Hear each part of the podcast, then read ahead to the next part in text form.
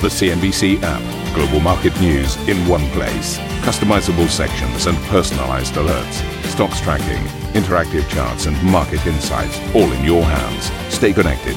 Stay informed. Download the CNBC app today. Well, good morning, everybody. You're watching Squawk Box. Let's get into your headlines. U.S. markets fall with the Dow leading the losses on the back of reports President Joe Biden is planning to raise the capital gains tax rate for the wealthy to more than 40%. The White House pledges to cut America's greenhouse gas emissions in half by 2030 as President Biden looks to reassert the country's leadership on climate change. This is the decade we must make decisions that will avoid the worst consequences of the climate crisis, particularly those of us who represent the world's largest economies. We have to step up. India becomes the world's first country to record more than 300,000 daily coronavirus cases for a second day in a row as it battles to control a second wave with the healthcare system on the brink of collapse. Plus, the EU is preparing legal action against AstraZeneca over shortfalls in vaccine deliveries, which have hampered rollouts across the bloc. Lafarge Holcim posts a record quarter as sales jump and profit more than doubles, with the world's largest cement maker saying it expects to hit its Strategy 2022 targets this year.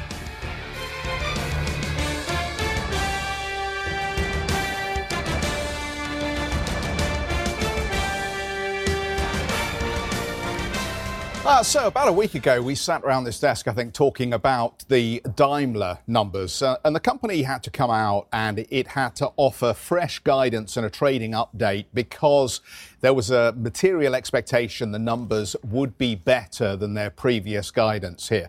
So I just want to put that uh, qualification out there as we now look at the official release of the first quarter numbers from Daimler. So no great surprises expected at this stage, but the group net profit coming in at 4.4 billion euros uh, on a revenue line of 41 billion euros. Total unit sales uh, up by 13% due to the recovery of the global economy combined with an attractive vehicle portfolio. Those are their words, not my words, of course. Strong operating performance in the first quarter, translating into a bounce in EBIT. Daimler adjusted EBIT reflecting the underlying business also multiplied to 4.97 uh.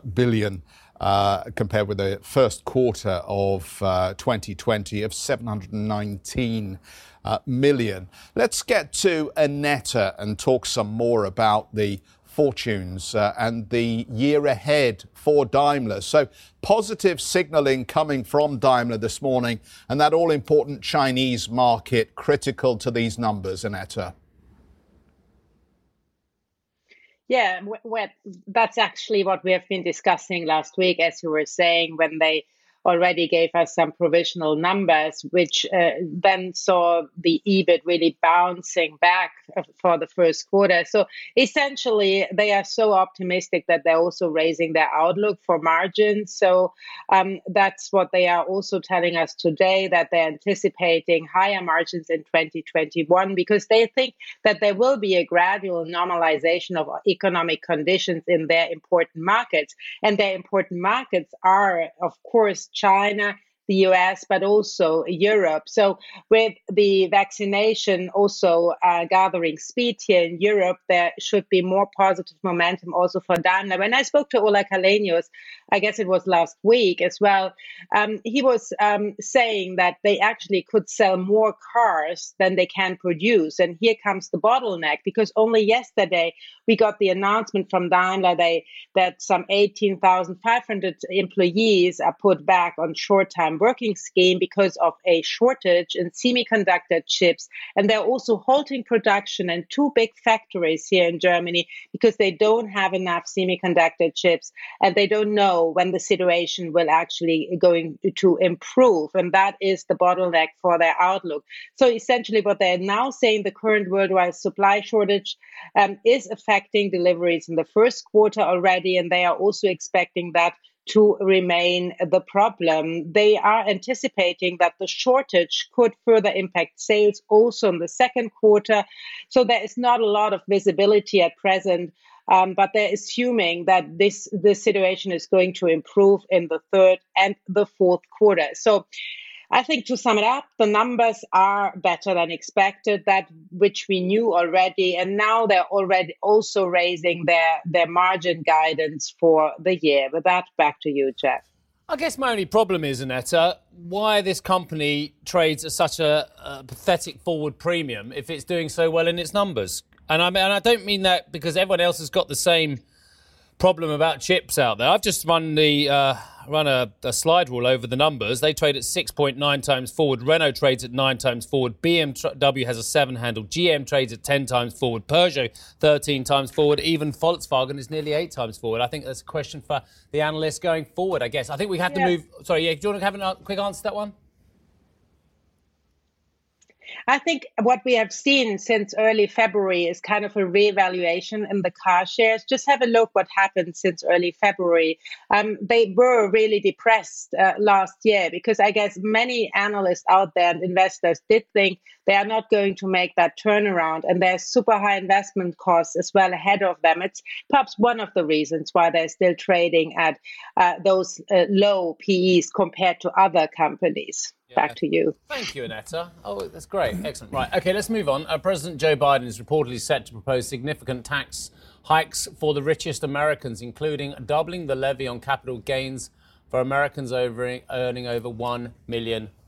Now, uh, according to, and I'll just grab some of my notes here, according to Multiple reports. Uh, rates for the top marginal income tax bracket may also go up by nearly 300 basis points. Biden is expected to make the announcements next week as part of his efforts to fund the forthcoming American Families Plan, a $1 trillion package focusing on childcare and education. Surely the markets were ebullient about more money being invested uh, into the United States and creating better social care, better education, which means better productivity for companies at some stage. No, markets fell.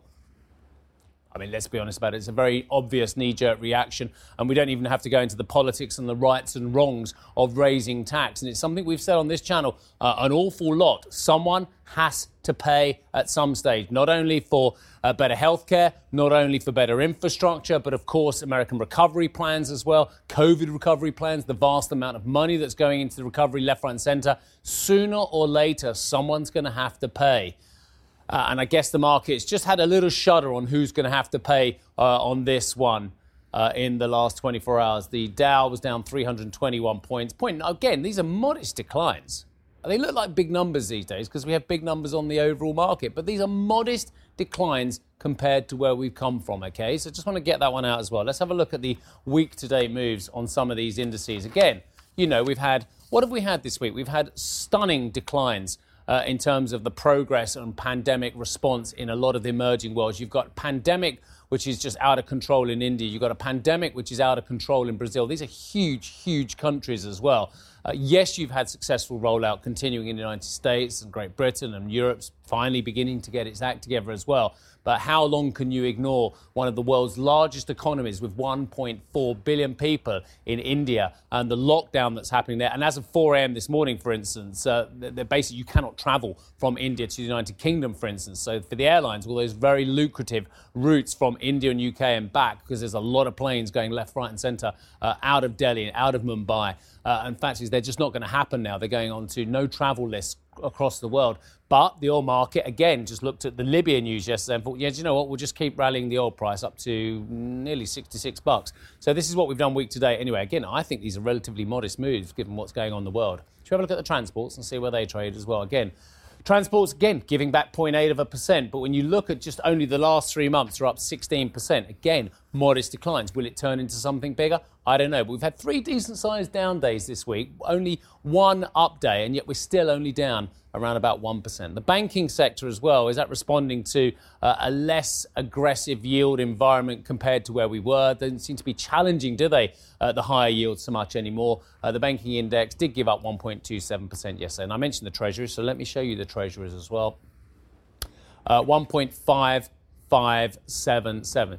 So, Jeffrey, and I think Karen's going to join us in a little bit as well. Um, it, it, it's a very obvious knee jerk reaction. When the money has to be taken from somewhere, it can't necessarily be invested in the market. And if we're talking about higher income tax for wealthier people, which again is something that I, we had a guest on just before the election in November. And Yeah. before I found out he was a representative for Republicans overseas, which came up during the interview, it turned out that he said it would be a disastrous thing for the markets to have a Democratic presidency uh, because, of course, uh, that would be high tax and what have you. Well, actually, Biden got in, and we know that Biden has a mantra of raising taxes on the wealthiest in America and raising corporation taxes. This has been talked about a lot, and yet the market has done stunningly well since that November election. Yeah, there are studies into this uh, which have analysed the impact of higher capital gains taxes. I think um, uh, John Authers references David Kostin over at Goldman Sachs, who's looked at uh, the, three, the last three CGT hikes from 87, 88, and 2013. And in all cases, uh, stocks did poorly in the run up to the introduction to the taxes. And of course, the politicians are canny. They try and get ahead of any selling and they uh, make these tax increases retroactive. So the irony of anybody who's been selling to try and avoid these taxes is I think it's already been made clear that if they get approved, they will be retrospective to 2021. So you will still get caught in the net here. But the point that uh, Mr. Kostin made over at uh, Goldman Sachs, I think, is that in each of these cases, coming up to the introduction of the tax, there was selling. The markets reacted very negatively, but subsequently, markets actually rallied. And of course, if you sit down and you have a think about where that tax money is going, in the case of the United States, what are we being lined up with? With uh, infrastructure um, rollout programs, which will be good for businesses in those sectors it'll generally be good for everybody because it's an intangible benefit for the economy, but it will show up in productivity in some ways over coming decades. You're putting more money into the pockets of those uh, on welfare, perhaps who need support, those who uh, may need assistance with uh, education programs and so on and so forth. Again, intangible benefits that will show up in productivity uh, for the economy later on.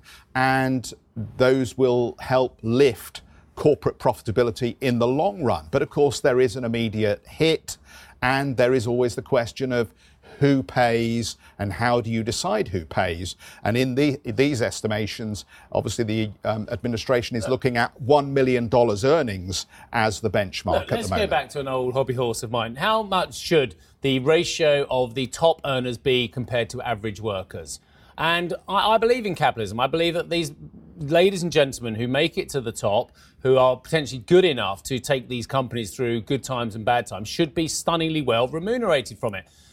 But the numbers have gone mad, haven't they? The num- we all know the numbers have gone mad. If you can easily find, easily find, Karen, a multiple of over 300 times for an S&P CEO compared to his or her average worker, then we know things have gone bonkers compared to the levels we saw in the 90s, the noughties, and going back into history. And we were talking about the multiples used to be, what, 20 times? Now we're 300 times. Things have gone a little bit too far. Is it really that that crazy for any president, whatever his or her stripes are, uh, to actually try and rein that in and that ratio a little bit. It's about an element of fairness, isn't it? We've just been through a pandemic and certain demographics have been hit harder than others. And what effectively we're talking about here is taking a preferential tax treatment for some wealthy individuals and changing it. And particularly, we're talking about private equity and hedge funds here. Uh, the rate that they might end up paying is close to about 44 odd percent. And we know a lot of people on the tax uh, take here in the UK on, on the certain tax brackets that pay that already. It's, it's no different. And if you think about taking more money from those who you can capture tax from, that the tax authorities know, whether that's in the United States, the UK, or elsewhere, is it fair to make those same people pay more when they've already been paying the, the top rates of tax for many, many years? It is about going after those that have not been paying the same share. And, and I think there is this uh, fairness element where the money goes into kindergartens, universal kindergartens, for instance, providing some level of childcare or early education. As we know, early education can make a, a huge difference to the journey that a child has through the education system. And that is important as we talk about closing the gap and ensuring opportunities for all. Why the stock market's been roiled by this I don't think it's necessarily just one feature. All along, they've been concerned about higher taxes from the Biden administration. They thought that may not be coming. That was a positive for the stock market. So it's a little bit of uh, just the, the mood music as investors read some of the early detail. But I think this week's been choppy anyway. With the, uh, you know, are we back on with the reflation trade, or maybe we're not because of concerns around India and Japan? I think volatility was just starting to pick up anyway, and this is another layer on top or another excuse for markets just to be a bit cautious given the levels we've climbed to, Geoff. I just wanted to make another point about uh, cryptocurrencies here because uh, we've been looking at the uh, volatility around cryptocurrencies for a very long time. But obviously, recently there has been uh, a lot of activity here. And I think the actions of uh, authorities uh, are starting to come to bear on the minds of those who've been participating in these markets. And the first issue was are we going to have official central bank currencies, digital currencies? And what would that mean for for cryptocurrencies. But Rabobank had an interesting note uh, where they talked about the whisper being that Janet Yellen might be interested in an 80% tax on cryptocurrencies. Who? Janet Yellen. Wow. The US Secretary of State. Now, it's just a whisper as far as Rabobank are reporting it, but if we go down that road, the governments of the world will not be needing to ban these cryptocurrencies because ultimately they could use taxes as a way of uh, pushing them off the agenda for a lot of those who might like to speculate in them and hey. believe in them. And the IRS already is interested in you if you have made large gains in Bitcoin or Ethereum or doggy coin. So you ain't going to get away with. Good job they're uh, not worried about me then. Well, the, the, I mean, the, the, the big, the big story, of course, was the cryptocurrency sits outside of the uh, official financial plumbing, and here's a way to uh, make a return to, without engaging in the. The IRS wants to know about it. So much news. Um, just on um, the crypto point as well. Latest headline on crypto. This is in the London Times. Trader flees Turkey with $2 billion in record crypto scam. So it goes on. Uh, and the other point about the markets worrying about Joe Biden, 3rd of uh, November, the election, wasn't it? Market was 27,000. We've put on 7,000 since then. Quite extraordinary. Karen. Let's talk about what's happening elsewhere across Europe. As uh, the European Central Bank has decided to maintain its massive stimulus policy, including a 2 trillion euro asset purchase envelope through to March 2022. The ECB said it would ramp up bond purchases under the PEPP program over the next few months compared to the first months of the year. President Christine Lagarde said preserving favourable financing conditions is important in the face of ongoing uncertainty. On the occasion of this governing council, we did not discuss any phasing out of PEPP because it is simply uh, premature. Um, I would also observe that uh, any determination concerning the pace of purchase under the PEPP is done not on a, on a date or a calendar basis. It is data dependent. We have uh, pledged to preserve favorable financing conditions. We conduct a joint assessment of those financing conditions throughout the whole spectrum uh, and the inflation outlook. Still talking about tax, aren't we? Right, coming up on the show, President Biden calls on global leaders to step in and cut carbon emissions. We'll have more next.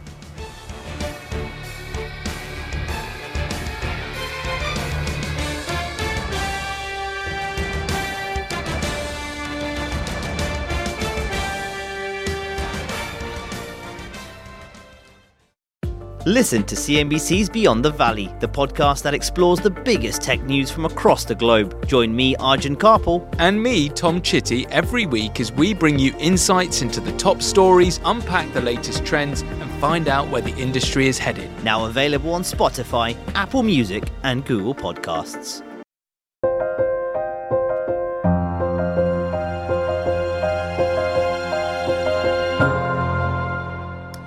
President Biden has pledged to cut US carbon emissions in half by 2030 compared to 2005 as he kicked off a two day virtual climate summit with global leaders. Canada and Japan were amongst other countries to make fresh climate commitments, whilst China's Xi Jinping also promised to phase down its consumption of coal by the end of the decade. Now, the US leader called on more countries to do more. the United States sets out on the road to cut greenhouse gases in half, in half by the end of this decade. That's where we're headed as a nation. And that's what we can do if we take action to build an economy that's not only more prosperous, but healthier, fair, and cleaner for the entire planet. You know, these steps will set America on a path of net zero emissions economy by no later than 2050. But the truth is, America represents less than 15% of the world's emissions. All of us, and particularly those of us who represent the world's largest economies, we have to step up. Let's dissect this a little bit. I'm delighted to say Peter Erickson's joined us, who is the Programme Director Climate Policy at the Stockholm Environment Institute. Peter, really nice to see you. Look, those of us who had dismay uh, about climate policy under President Trump were actually soothed in our fears very often because we were told actually most of the climate change policy is being done at a corporate, an individual, and a statewide level. So let me just flip that on its head with Mr. Biden having this great initiative now surely it was all happening anyway at a state, a corporate, uh, and at a personal level. What can the federal government do to accelerate these policies? It can do a whole lot. Thanks for having me on. It's an exciting day here for us in the US who are following climate policy. Uh, what we've seen from Biden so far this year in his administration, just three months in, is an absolute blitz on climate policy. It's been very exciting. And there's quite a lot he can do uh, just with executive authority. But with furthermore, with 50 Democrats in the Senate, there's even more that can be done. So what he's done so far is staff up almost every department with leaders in the climate field, and they're making all kinds of changes in how they do the basic functioning of government that are really exciting to see. Yeah, but Peter, when I look at one of his great initiatives uh, on on infrastructure, and we've seen many presidents talk about infrastructure before they get in, and actually fail to get it over the line once they're in office in administration as well. But even on administ- uh, an, an infrastructure, a lot of this is focused around a green economy, a, a greener climate facing those concerns economy as well. But he's struggling to get this through the Senate already, isn't he? And and and even with the conservative uh, Democrats as well. They're not necessarily looking at that price tag and saying we're going to go with this. I, I I challenge you on that a little bit. I think we could very well see this. I mean, we had a 1.7, 1.8 trillion recovery package pass already, well over double the recovery package that passed uh, in the Obama um, era in 2008, 2009. So this Congress is already proving it can do big things beyond people's expectations. And I wouldn't be surprised to see an infrastructure bill, what's called the American Jobs Plan, actually pass. Can I ask you about the timing? We've seen so many targets set from 2030 right to 2050, but uh, climate change advocates still do not believe there's a, a level of urgency that the emergency status about, around the environment has simply just not been declared at this point. Do you think that's true? Despite all the efforts, we're still very much lagging behind what we need to achieve at this point. Absolutely. If you look at the Intergovernmental Panel on Climate Change, that's the major scientific body that looks at these questions, we need to be reducing emissions much faster than we are. We need to get to zero by around 2050. And we are now seeing, including today, countries making ambitious pledges to get there. But pledges are just that. Um, they're, they're, they're their aspirations. And what we really do need to see still is the concrete policies that get us there, especially in the world's largest emitting countries. And what we also need to see is those countries supporting in very serious ways financially the low carbon transition in poorer countries around the world. That's something that's still very much lagging. I want to pick up on that point because some of the reaction from various countries was that uh, many just didn't believe their own governments were doing enough to tackle climate change, even though you've got this leadership now coming from the Biden administration. Companies were turning to their, or, or people were turning to their own countries and saying, we need to do more. But then if you also shine the lens at the consumer level, how many of us have really changed our behaviors in the last five to 10 years around climate change? How do you think we get traction on those levels, even though we now seem to have traction at the White House, but also around corporates? How do we get it to, to filter down a little bit further across society? Well, look, it's hard to make change at the personal level. We need these systemic actions. And while personal individual choices are great, ultimately that needs to scale to, like you're saying, state and national governments and corporations. So the pledges that we see, the, the talk we see today helps create that level of, of certainty for the business community. I think we'll see more of that tomorrow. The day two of the summit is intended to be around innovation, around jobs, and around economic growth potential that can come with really pursuing the low carbon economy. So it takes effort to get all these points pointed in the right direction, all these aspects of society from the individual to the major heads of state. But we're really seeing momentum in ways that we haven't. But like you pointed out, and I certainly agree, there's a lot more to do. Some individual senators have uh, taken a very strong line on China, Peter. I was looking at uh, Senator Bill Cassidy's comments. Uh, China is building new coal plants at three times the rate of the rest of the world. Uh, the Paris Climate Accord doesn't require them to lower emissions until 2030. This is a joke, he says. And yet, Xi, Xi Jinping appeared yesterday, restated the commitments for 2030 and 2050 and pointed to uh, per capita emissions levels in China being significantly lower than we see in the United States. What's your view here? Is China doing enough? Does the US need to exert more pressure on China at this stage, or should it be the other way around? These are all great points and great questions. I was testifying in Congress today uh, in the House of Representatives, not the Senate side, and I heard a similar point around China. Um, let's say this the US is the largest emitter, it's one of the very top per capita emitters. Uh, the biggest emitters have to take the lead, and that includes the US, that includes Europe. Um, and what we see from China is that despite their low per capita emissions, lower than, than, than developed countries, they are in some ways in the lead themselves because of their commitment to net zero emissions in 2060. A new independent assessment of their emissions came out today saying actually that target for China, given their level of development, is actually perhaps in line with the ambitious 1.5 degree target of the Paris Agreement. So China is pulling its weight so far, um, as much as any country. What have we got now? Uh, I mean, it must be nearly a million Americans on uh, food stamps, Peter, and this uh, this catastrophe with coronavirus really hasn't helped.